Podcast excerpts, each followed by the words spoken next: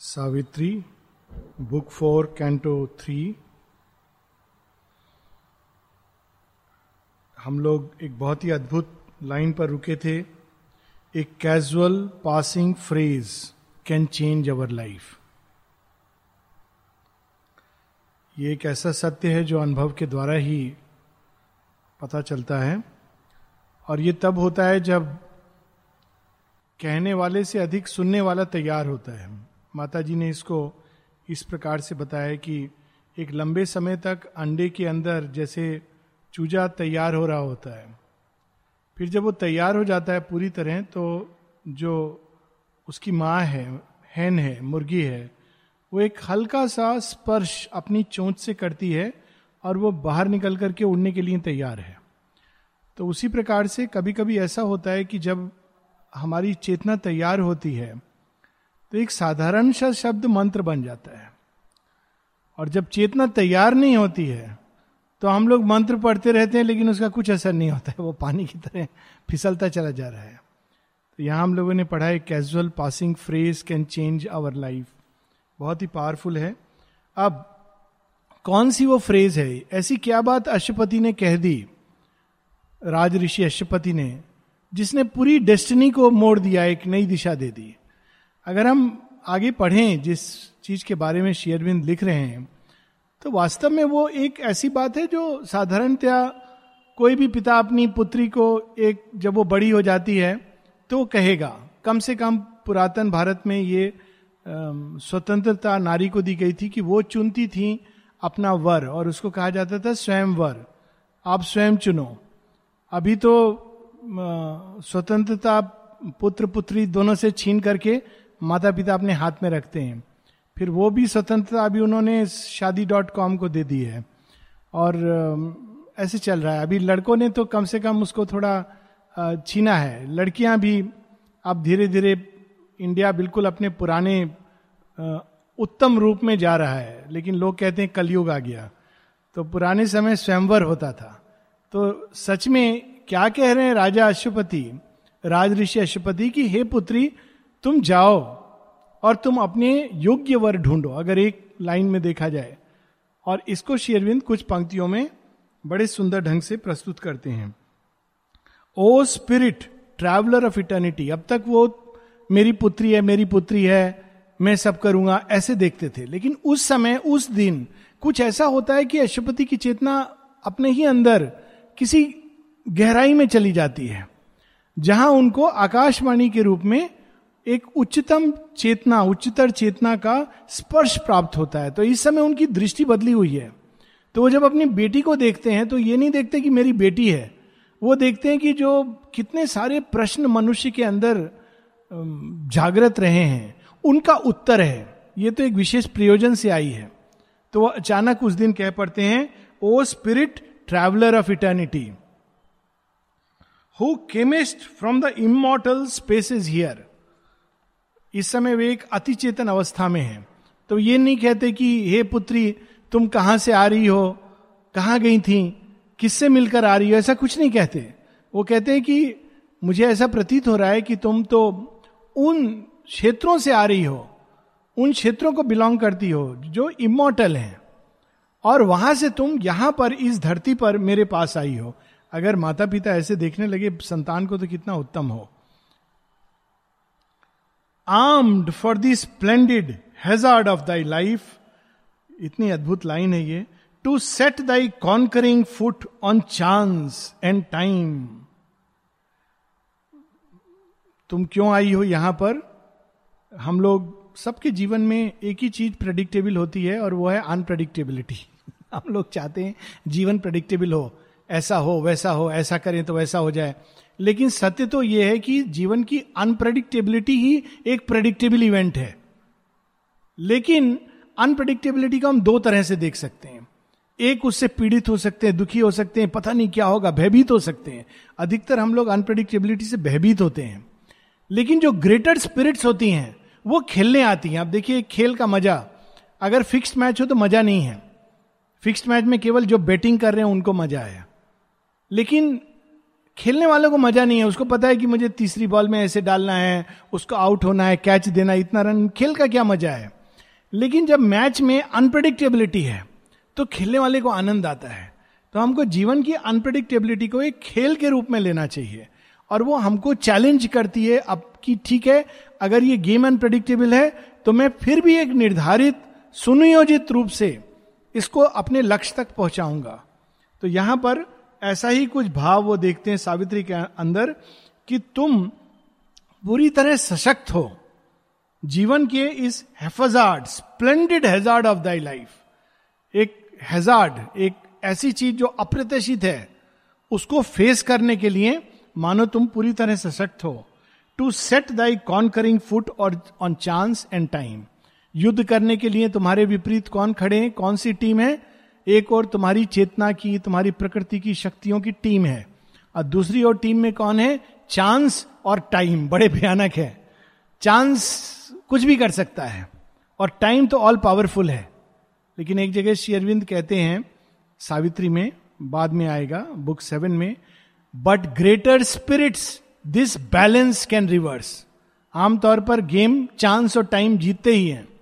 वो कुछ कर सकते हैं। उनको of course there is a process लेकिन जो ग्रेटर स्पिरिट्स होती हैं, वो इस बैलेंस को रिवर्स कर देती हैं, क्योंकि हमारे अंदर एक तत्व है, जो चांस और टाइम से भी परे है, और वो है आत्म तत्व तो अगर उसका स्पर्श मिल जाए तो हम चीज़ों को बदल सकते हैं। माँ बार बार कहती हैं there is no law no ineluctable law in this world if you have the faith in the grace everything can be changed पर वो फेथ केवल सोल से आता है, वो कोई और पार्ट नहीं रख सकता।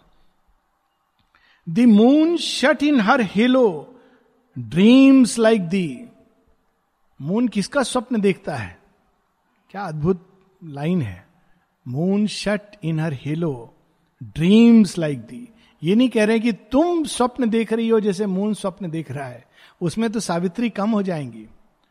चंद्रमा स्वप्न देखता है, जैसे तुम्हारे नेत्रों में स्वप्न है। चंद्रमा के अंदर किसके स्वप्न होते हैं? जब वो पूर्ण चंद्रमा होता है अपने हेलो में, दो ही स्वप्न देख सकता है वो। या तो शिव का स्वप्न, या सूर्य का स्वप्न। तीसरा स्वप्न तो वो जानता नहीं है।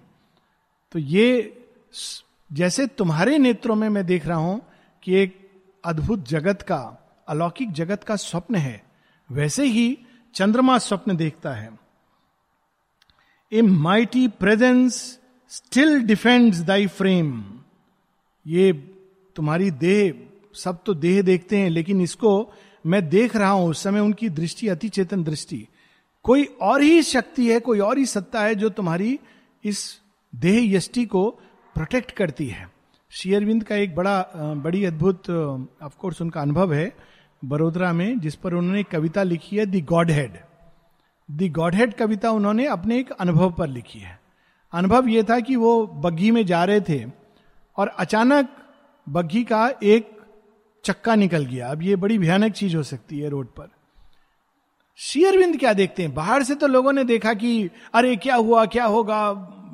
अचानक भीड़ लोगों के अंदर, ये एक्सीडेंट होने वाला है। लेकिन शेयरविंद ने देखा कि उनके ही अंदर से एक दिव्य ज्योतिर्मय पुरुष प्रकट हुआ और उसने पूरी बग्घी की जो लगाम थी, घोड़ों की, वो संभाल ली। और अचानक वो बग्घी रुक जाती है, उसका प्रभाव, प्रताप ऐसा है। ये श्री अरविंद देखते हैं। तो उसको वो अपने कविता में लिखते हैं, मूर्त रूप करते हैं, दी गॉड हेड कि मैंने अचानक देखा कि डेंजरस रास्ते पर हुव्स घोड़े जा रहे हैं। कहा जा रहे हैं? मानव मृत्यु उनको पुकार रही है। लेकिन जैसे ही वो मृत्यु के पथ पर आगे बढ़ते हैं, और बिल्कुल करीब है सब कुछ, नष्ट हो जाने जो लॉस्ट हो जाएगा। अचानक मेरे ही अंदर से एक दिव्य ज्योतिर्मय पुरुष प्रकट होता है और वो महाकाल के रूप में आकर पकड़ लेता है उस बग्घी को। अद्भुत कविता है वो। शुड रीड समटाइम्स तो वैसे ही वो कहते हैं a mighty presence still defends thy frame perhaps the heavens guard thee for some great soul अब वो अपनी बात पर आ रहे हैं कि ऐसा तो हो नहीं सकता कि तुम्हारा जीवन केवल पेज थ्री सेवन फोर तुम्हारा जीवन केवल मेरे घर में रहो, शादी, ब्याह, बच्चे एक जॉब इसके लिए नहीं बना है। कोई और प्रयोजन है।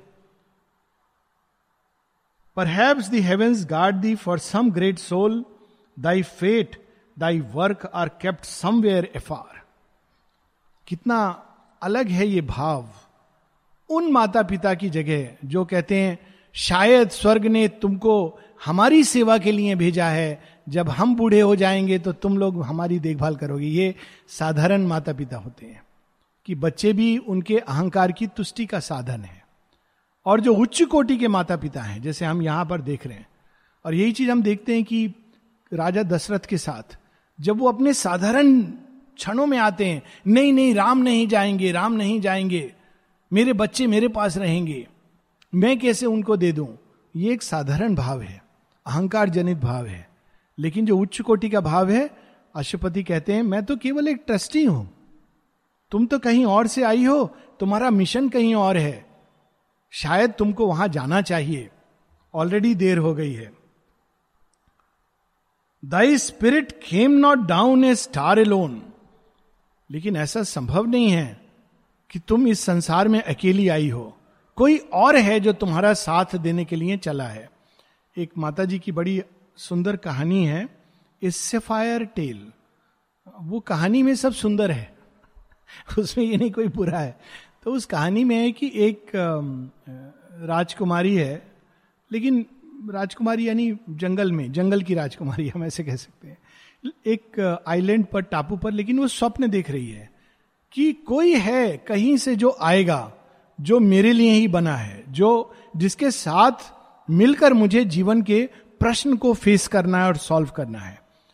और तब वो एक राजकुमार है, वो अपने पुत्र को कहते हैं कि तुम अब राज्य अभिषेक तुम्हारा होने वाला है, लेकिन बिना विवाह के तुम्हारा राज्य अभिषेक नहीं हो सकता। तुम जाओ और ढूंढ के लाओ, कौन तुम्हारे योग्य है। तो वो राजकुमार जाता है और फिर मिलता है। एक छोटी सी कहानी है सेफायर टेल पर बड़ी सुंदर है। उसके अंदर सब कुछ सुंदर है। एक सुंदर स्वप्न है और उस स्वप्न की परिपूर्ति है। तो यहाँ पर अशुपति ऐसा ही कुछ कह रहे हैं। O living inscription of the beauty of love अब ये चार पाँच लाइन है जहाँ पर वे सावित्री की देह को ऐसे वर्णन कर रहे हैं कि मानो वो देह नहीं है, परंतु देवताओं की लिपि है। भगवान ने वेद को उनके देह में मूर्ति रूप कर दिया है। तो यहाँ पर उसका वर्णन है चार पाँच लाइन में O living inscription of the beauty of love एक ऐसी लिपि जो साक्षात प्रेम और सौंदर्य ने लिख दी है तुम्हारे ऊपर। मिसल्ड इन ऑरिएट वर्जिनिटी। ये अद्भुत वर्ड है मिसाल ये पुराने समय में खासकर कैथोलिक चर्च में जो बहुत सीक्रेट राइटिंग्स होती थी, जैसे हमारे यहाँ वेद हैं तो उसको कहा जाता है मिसल तो वो, मानो वेद के रूप में किसी ने तुमको प्रकट किया है, ऑरिएट वर्जिनिटी। वर्जिनिटी यहाँ पर एक सती, एक तपस्वी उस रूप में तुमको प्रकट किया है। और ये golden what message of heavenly strength and bliss in thee is written with the eternal's sun white script ऐसा लगता है कि स्वयं शाश्वत ने ही तुम्हें नहीं बनाया है, लेकिन तुम्हारे रूप में, तुम्हारे नाम में, तुम्हारी देह में उन्होंने एक मैसेज दिया है स्ट्रेंथ और ब्लिस का। अब ये स्ट्रेंथ और ब्लिस का कॉम्बिनेशन सौंदर्य के साथ हम दुर्गा के वर्णन में भी पाते हैं। दुर्गा को देवताओं ने अपने अंदर से प्रकट किया था। और दुर्गा मूर्त रूप है किसका? देवताओं की शक्तियों का। तो एक तरीका देखने का है कि नहीं नहीं, तुम तो मेरी पुत्री हो क्योंकि हमने देह की रचना की है। एक दूसरी दृष्टि है कि तुम्हारी रचना किस चेतना के स्तर पे हुई है? तो अशुपति देख पाते हैं कि तुम्हारी जो रचना हुई है, तुम्हारे नाम रूप को केवल हमने नहीं गढ़ा ये मैकेनिकल रूप से नहीं गढ़ा गया है। इसमें तो देवताओं ने योगदान दिया है तुम्हारी देह की रचना में।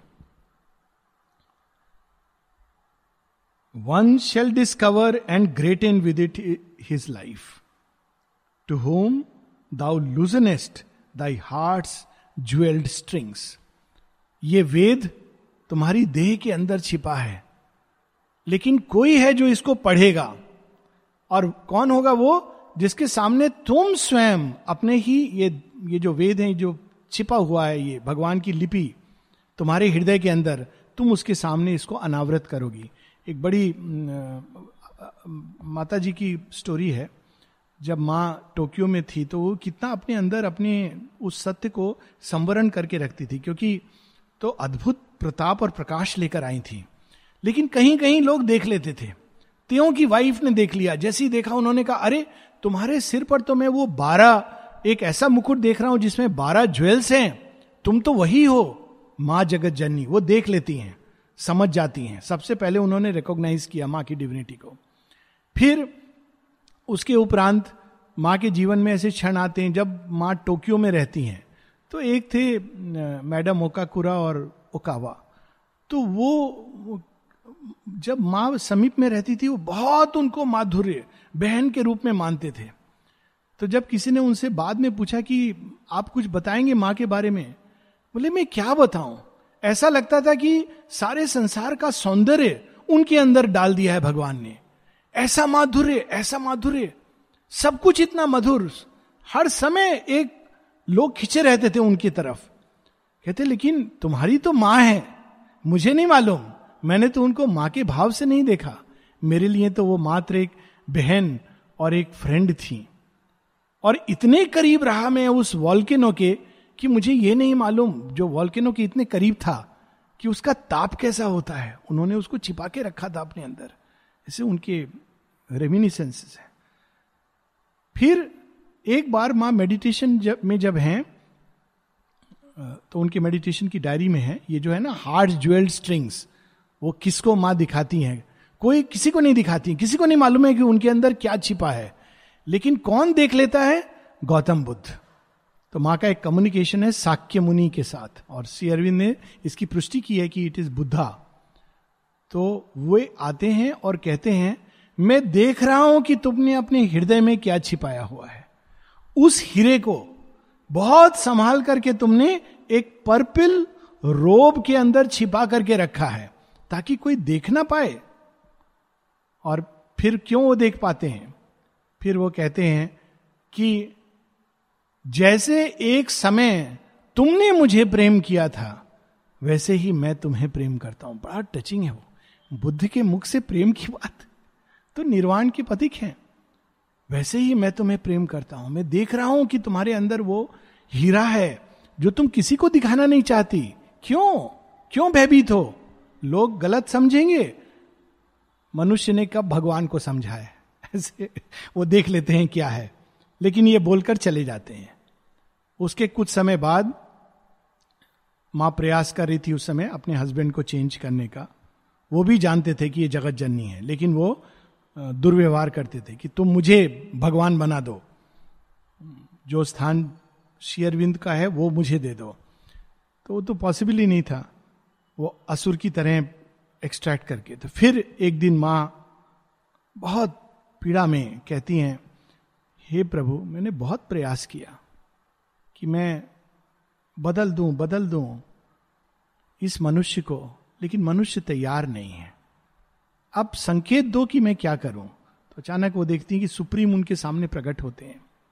और माँ कहती है it was a vision more grand than the vision of the Gita और उनको संकेत और अचानक उनको वो अपने ही आ, हाथ में लेकर संकेत देते हैं।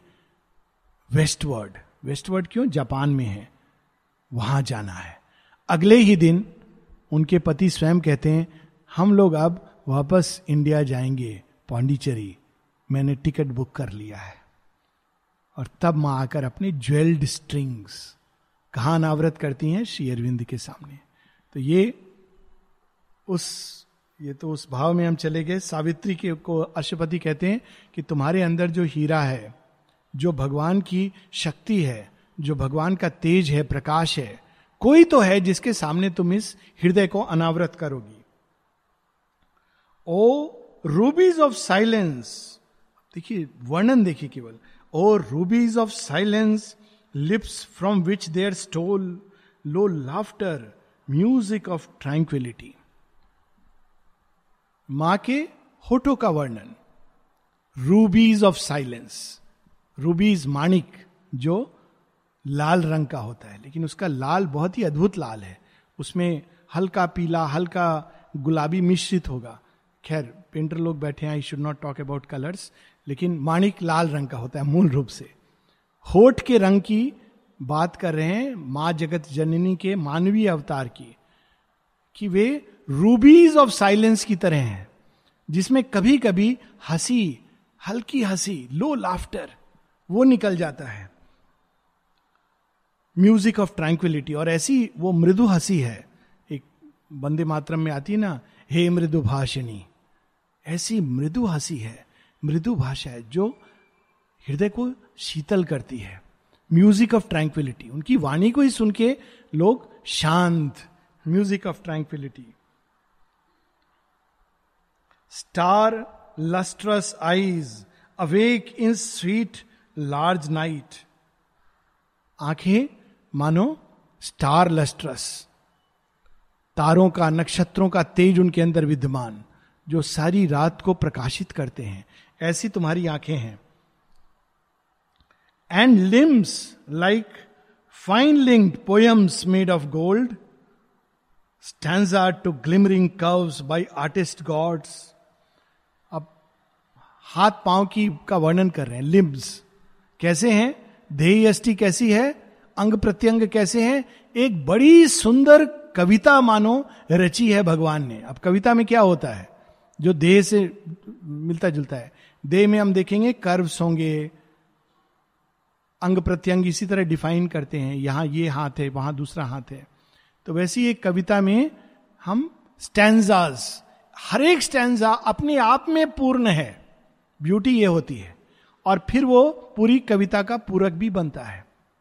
शेयरविंद सेंटेंसेस नहीं कह रहे हैं स्टैंजाज एक कविता का एक स्टैंजा अपने आप में संपूर्ण है, और फिर दूसरे स्टैंजा से उसका कनेक्शन भी है। तो एक एक अंग प्रत्यंग मानो अपने आप में भी एक पूर्ण कविता है और पूरे देह में मानो भगवान ही, देह ही एक भगवान की लिखी हुई कविता है।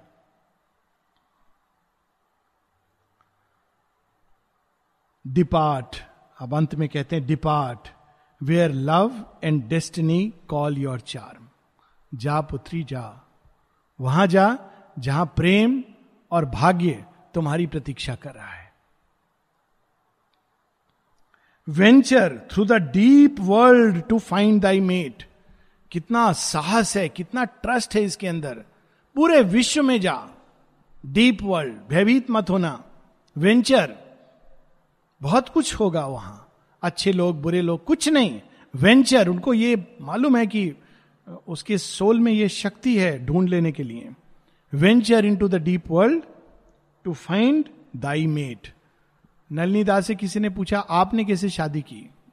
तो पहले आते जाते रहते थे कोलकाता तो एक बार श्री अरविंद ने उनको बुलाया, कहा, Nalini go get married and come back तो नलनी दा गए, शादी की वापस आ गए।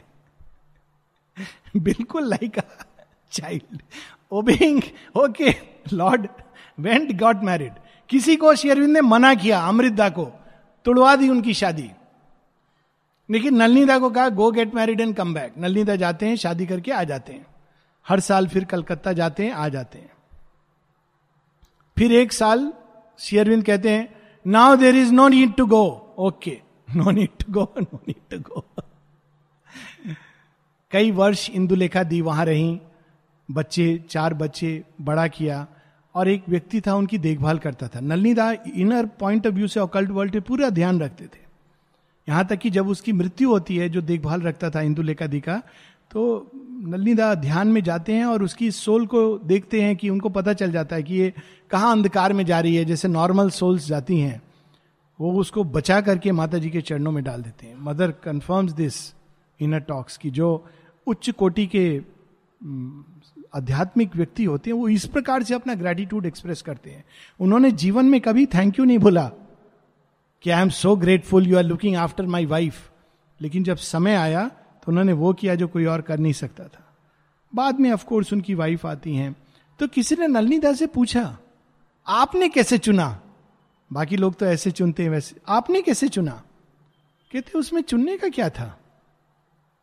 शेयरविंद का आदेश था। उन्होंने दृष्टि दी और मैंने पहचान लिया और मैंने चुन लिया। उनको मून गॉडेस भी कहते हैं कुछ लोग। उनका नाम भी वैसे था इंदुलेखा दी मून गॉडेस तो ये एक, पर कोई बच्चों में ऐसे इन्वॉल्वमेंट नहीं था उनका। तो किसी ने कहा नलनीता बच्चों का ध्यान नहीं रखते माता जी को कहा। माता जी ने नलनीता को बुला के पूछा I have heard you don't look after your children mother they are your children उसके आगे my children mother they are your children बात समाप्त। अगर वो भाव है तो। Go and find thy meet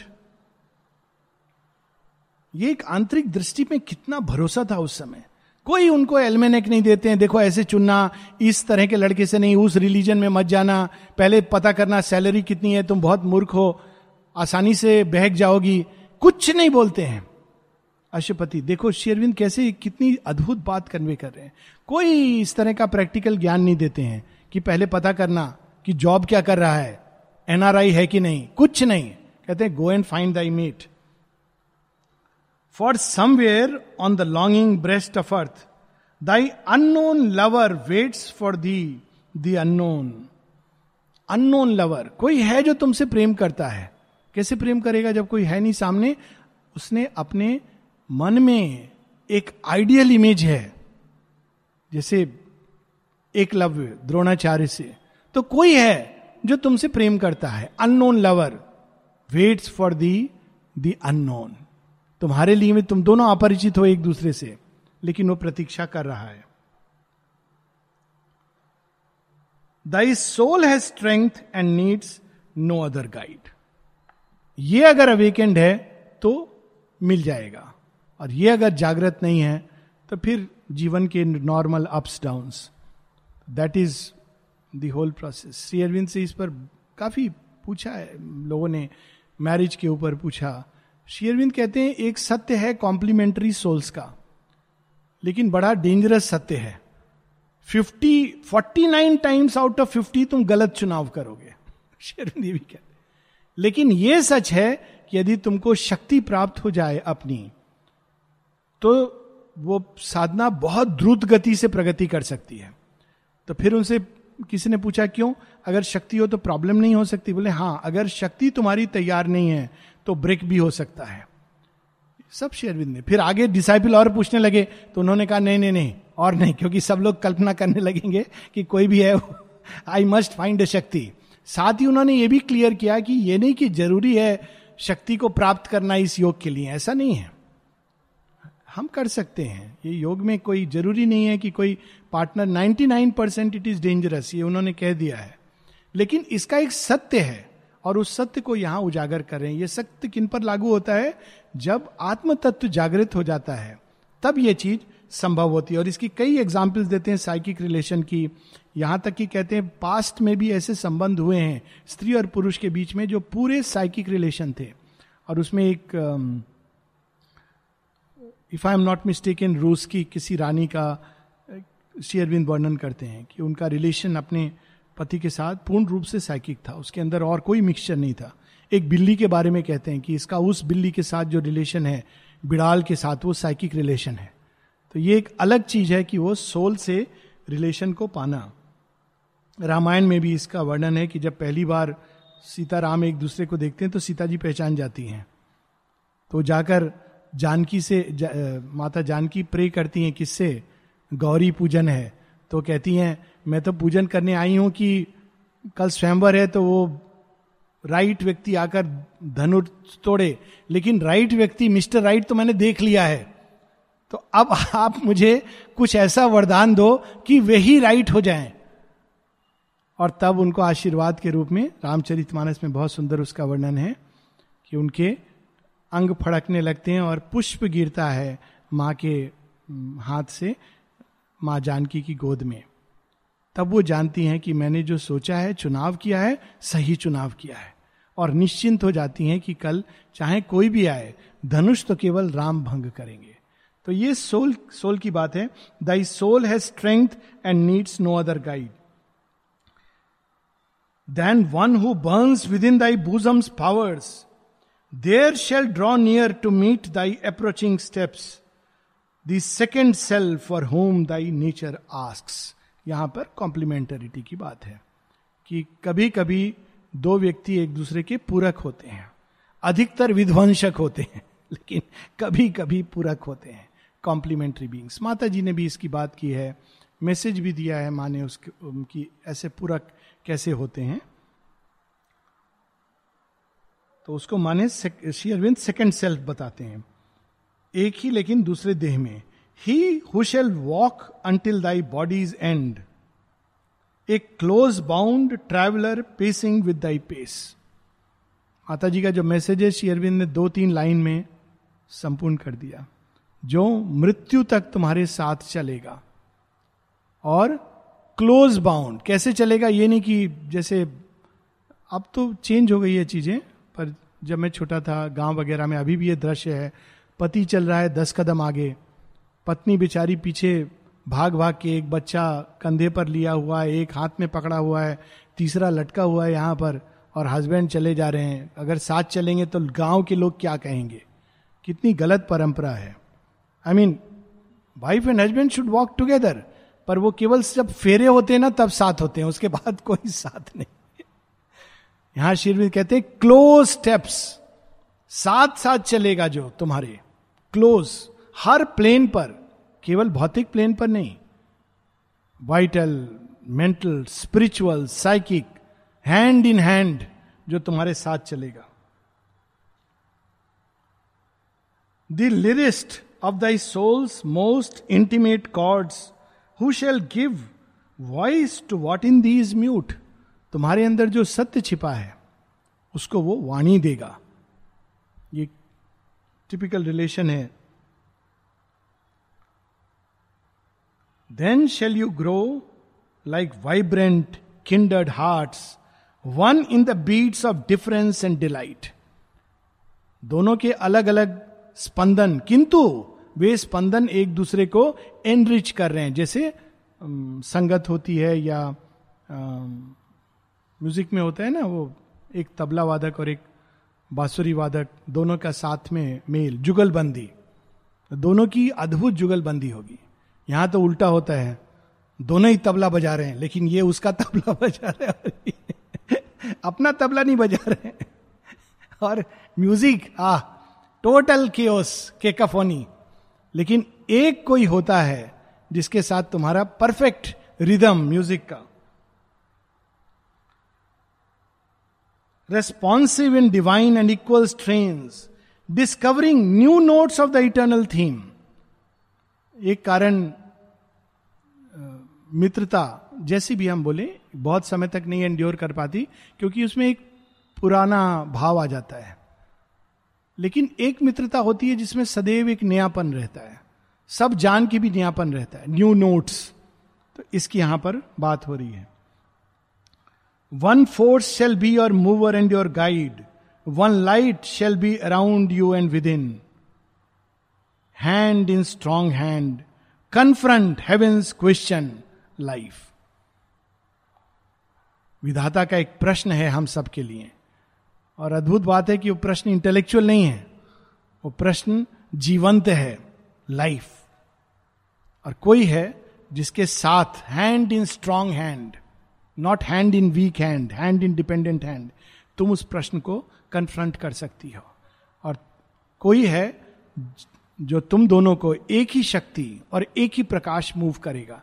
बिल्कुल माता जी का जो मैसेज बाद में माने दिया है ऑन मैरिज ये मैसेज का कंटेक्स्ट ये था कि माता जी ने औरविल में कहा, विवाह एक इंस्टीट्यूशन के रूप में समाप्त हो गया है। माता जी विवाह को एज एन इंस्टीट्यूशन नहीं पसंद करती थी। हाँ जो पुरानी चेतना के लोग हैं, जो रूढ़ीवादी हैं, उनको कंटिन्यू करने दो। लेकिन जब प्रेम करेंगे दो लोग तो उनको साथ रहने का अधिकार होगा, और प्रेम नहीं है तो वो अलग हो जाएँगे। ये माँ ने विधान बना दिया, एक नया विधान है। तो लिखने के बाद माने कहा, सोचा होगा कि मनुष्य तो इसको कुछ और समझ लेगा। कहेगा, ठीक है, अभी थोड़े दिन we love each other and leave each other तो माने का ठहरो ठहरो ठहरो। ये मैसेज पब्लिश करने के समय, ये भी पब्लिश करना। वहाँ माँ पब्लिश करती हैं कि what is an ideal relationship कि हर चेतना के स्तर पर जुड़ना। और तब हम देखते हैं कि पुराने समय जो अग्नि को केंद्र में रखकर सात फेरे, इसका अर्थ क्या था? केंद्र में ना लड़का है, ना लड़की है, ना माता पिता है, ना सास और ससुर है। वो अग्नि का स्थान है। वो चले आए तो प्रॉब्लम होगा। केंद्र में तो केवल अग्नि है, अभिप्सा की। और सात फेरे सात जो स्तर हैं फ़िज़िकल वाइटल मेंटल स्पिरिचुअल इत्यादि जो सात स्तर हैं स्तर हैं चेतना के, उन सब स्तर पे दोनों साथ साथ चलेंगे।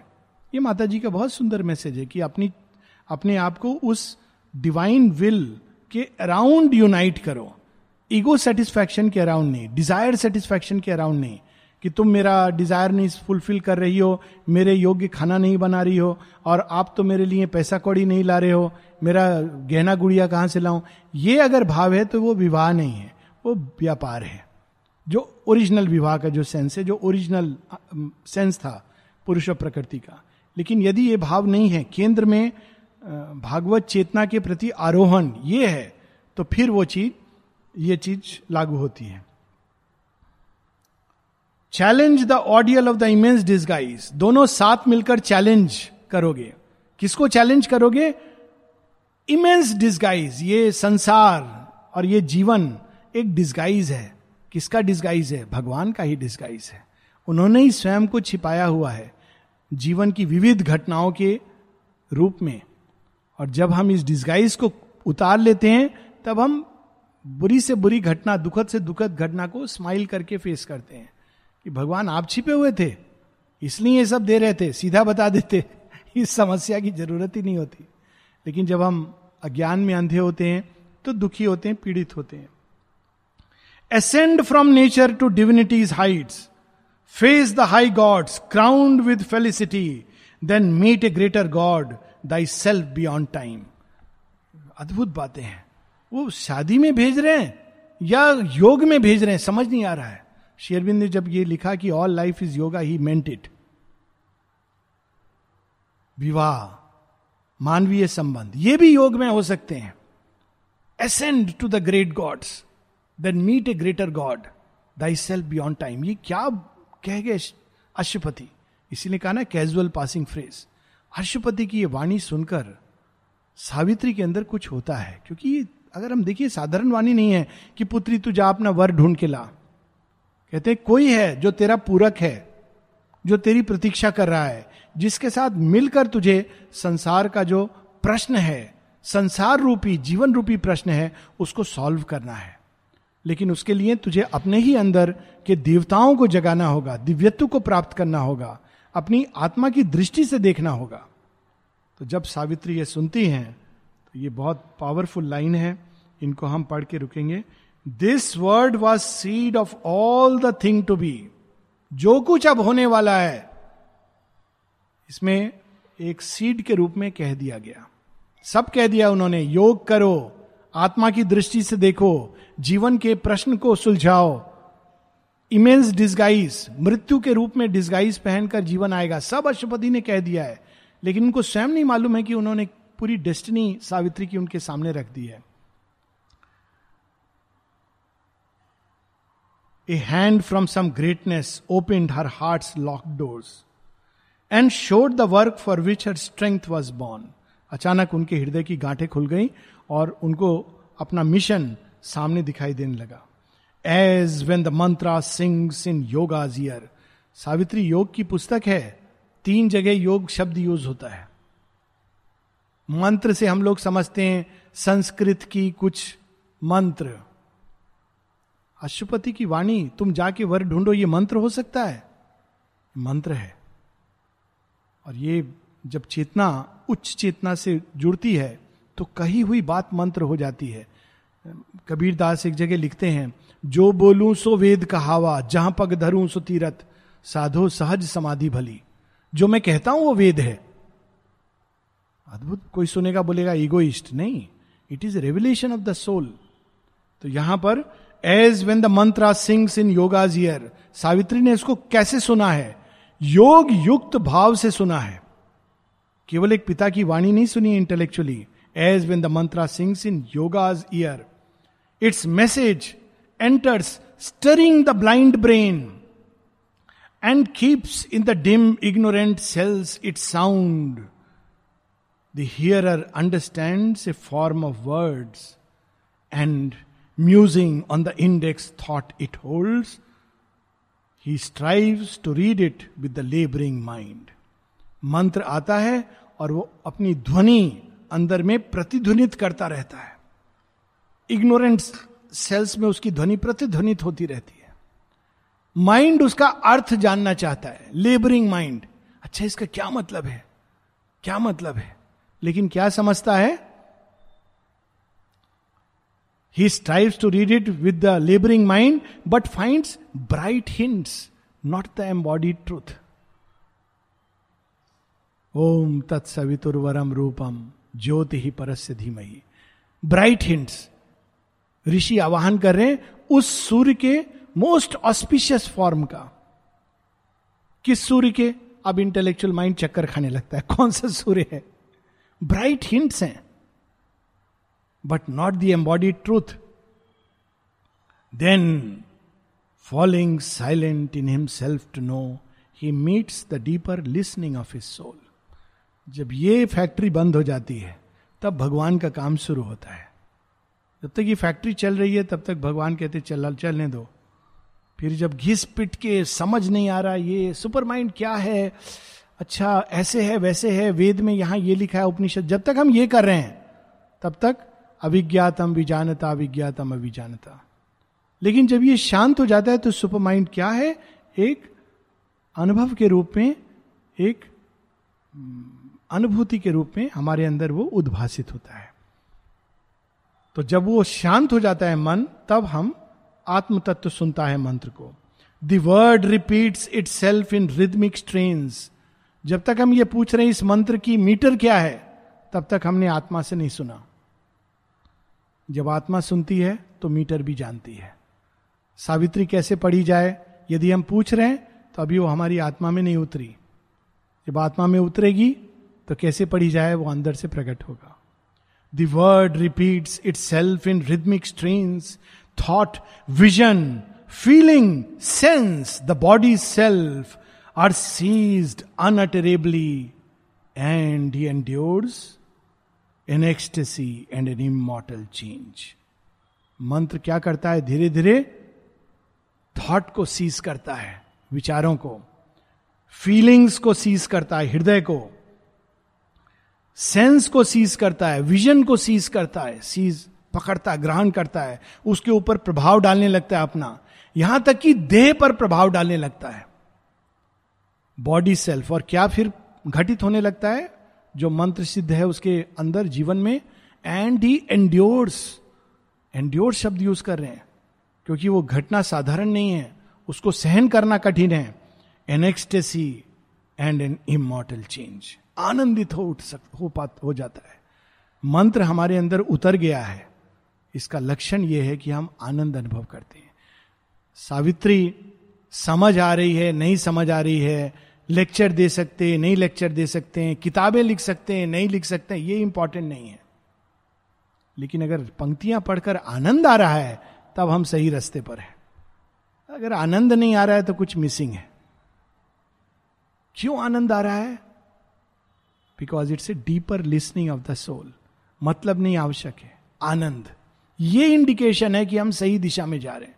अगर हम सीरियस होते जा रहे हैं, किसी ने एक बार एक ग्रुप ऑफ़ साधक से वो कहा, साधना तो सीरियस होके की जाती है। तो बहुत पुराने साधक थे, उन्होंने कहा, नहीं नहीं नहीं, साधना तो बहुत आनंद का विषय है। तो कहा, ऐसा नहीं है कि जब हम साधना की गहराई में उतरते हैं तो और सीरियस हो जाते हैं। तो उन्होंने उत्तर दिया, नहीं, हम जितनी गहराई में उतरते हैं, उतने और आनंदित होते जाते हैं। It's a thing of anand it's a path of anand अंतिम दो line he feels a wideness and becomes a power उसकी चेतना एक विशाल भूमि में प्रवेश करती है और वो स्वयं एक शक्ति बन जाता है। All knowledge rushes on him like a sea जैसे एक समुद्र सुनामी की तरह ज़मीन की ओर आता है, वैसे पूरा ज्ञान उसकी चेतना में ऐसे उतरने लगता है। इसी को वेदों में कहा गया है, सप्त सिंधु, सप्त नदियाँ जो उतरती हैं चेतना के अंदर। तो वो ज्ञान उसके अंदर फूट पड़ता है। चारों ओर से उसके अंदर वो ज्ञान पोर होने लगता है। किसी भी चीज़ के लिए, वो जिधर कॉन्सेंट्रेट करेगा, वो ज्ञान उसको प्राप्त हो जाएगा। Transmuted by the white spiritual ray he walks in naked heavens of joy and calm फिर उसको किसी सहायता की ज़रूरत नेकेड हेवेंस कवर्ड हेवेंस नहीं, स्वर्ग आरोहित उसकी चेतना होती है। कौन से स्वर्ग में वो प्रवेश पाता है? जहाँ पर आनंद और शांति।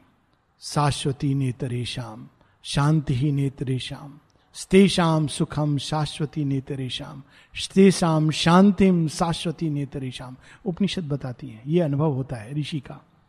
और last line sees the god face भगवान के दर्शन हो जाते हैं एंड हियर्स ट्रांसेंडेंट स्पीच परावाक वह सुन पाता है, एक स्पंदन के रूप में परावाक उसके अंदर प्रकट होता है। बचा क्या? कुछ भी नहीं। ऐसा प्रभाव अशुपति की वाणी को सुनकर सावित्री के अंदर हुआ और ऐसा ही प्रभाव सावित्री की वाणी को पढ़कर हम सबके अंदर होता है।